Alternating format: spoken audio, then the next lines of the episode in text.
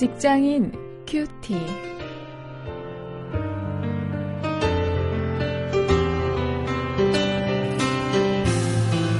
여러분 안녕하십니까? 8월 12일 오늘도 계속해서 사사기 9장 1절부터 6절까지의 말씀을 가지고 일터 윤리를 한번 생각해 보겠습니다. 오늘 함께 묵상하실 말씀의 제목은 정치파는 고금을 막론하고입니다.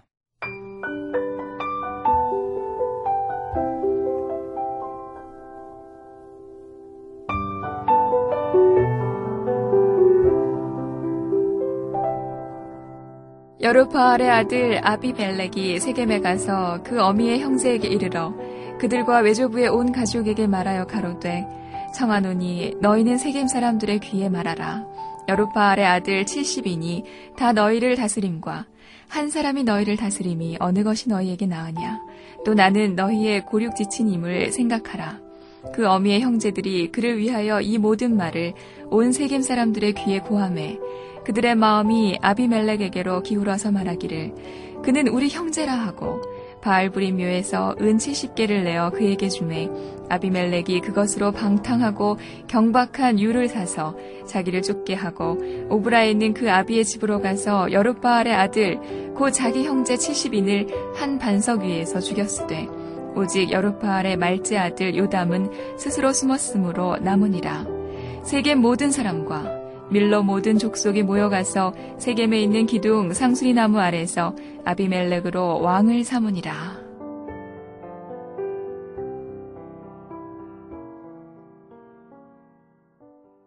여러분 요즘 우리 정치에 대해서 어떻게 생각하십니까?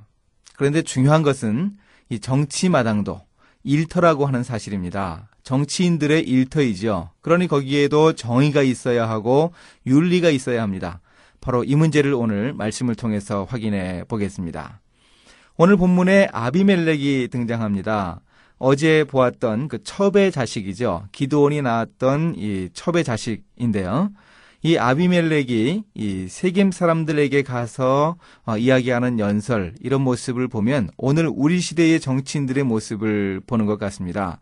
이 기도원의 서자였던 이 아비멜렉은 자기의 외가가 있는 세겜에 가서 그 세겜 사람들에게 이야기했습니다.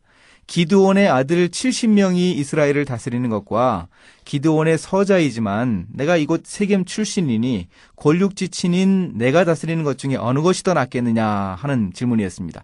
뻔한 질문이죠. 우리는 이런 지역 감정을 잘 알고 있습니다. 아비멜렉은 그런 지역 감정, 또 멸시받는 자의 울분을 자극하면서 이 정치적인 성공을 꾀할 줄 알았습니다. 아, 이게 참 놀랍습니다. 오늘 우리 시대에나 있는 이런 정치적인 어, 이런 그 기술이 아, 바로 이 사사 시대 아비멜렉에게서 어, 있었다는 사실을 우리가 확인을 합니다. 이렇게 지역주의를 기반해서 이 아비멜렉이 의도한 것은 바로 쿠데타였습니다. 정치적인 이해득실을 잰 그 세겜 사람들은요, 그 우상의 재단의 그 재정인 것 같은 그 은 70개를 아비멜렉에게 주었습니다. 일종의 정치 자금 아니겠습니까? 그러자 아비멜렉들은 그 돈으로 요즘 말로 하면 이 조폭을 다수 고용했습니다.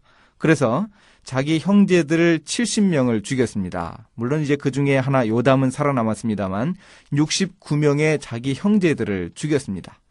이런 쿠데타의 모델이 오늘 지금까지도 반복되고 있지 않습니까? 자, 이 아비멜렉이라는 이름을 한번 좀 우리가 생각을 해봐야 합니다. 아비멜렉이라는 이름은 아버지는 왕이라 하는 뜻입니다. 이 예전에 이 그랄 왕의 칭으로도 사용되는 것을 창세기 20장 2절에서 우리가 볼 수 있습니다. 아마도 그 기드온의 첩이 당시 사람들의 그 왕정에 대한 욕구에 부응을 하면서 자기의 개인적인 욕망을 충족시키기 위해서 이런 이름을 지었던 듯 합니다. 나의 아버지는 왕이다. 이런 뜻이란 말이죠. 그 이웃나라의 왕정 제도를 그 이름 속에 반영하면서 자신이 왕위에 오르려고 하는 그런 시도를 하고 있습니다. 그러니 결국 하나님이 신정 정치를 원하시는데 어, 이런 자세는 하나님께 대한 반역과 다름 없었죠. 어, 이런 모습, 이런 그 비윤리적인 모습들, 어, 정의가 실종된 이런 모습을 어, 우리가 오늘 본문 속에서 확인할 수 있습니다. 이제 한번 말씀을 가지고 실천거리를 찾습니다. 오늘 우리의 정치 현실을 위해서 우리가 기도할 수 있어야 합니다. 정말 그 정치인들의 직업 윤리를 깨워주시도록 정치인들이 사회 정의에 대한 그 하나님의 공의에 대한 바른 인식이 있을 수 있도록 좀 우리가 위해서 기도해야 합니다. 그들이 하나님을 두려워할 수 있도록 또 백성들을 두려워할 수 있도록 어, 우리가 좀 어, 기도하면서 그들을 깨워 나가야 할 것입니다. 이제 함께 기도하시겠습니다. 하나님 우리 사회에 각계각층에서 일하는 직업인들이 올바른 직업 정신을 가지고 일할 수 있도록 인도해 주시옵소서. 그래서 어, 우리의 일터가 바로 설 수 있게 하여 주시기를 원합니다. 예수님의 이름으로 기도했습니다. 아멘.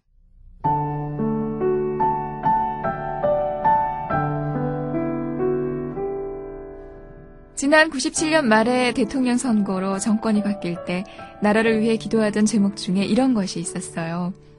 오랫동안 야당 체질에 길들여진 새 정권이 하루빨리 여당 체질을 배울 수 있어서 소모적인 정쟁이 적게 해주옵소서.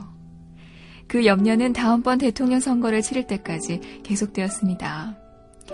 이 여야만 바뀌었지 새로운 정권이 들어서도 달라진 것은 거의 없고 정치마당은 늘 그렇고 그런 관행들과 불법, 탈법과 비리가 계속되었습니다.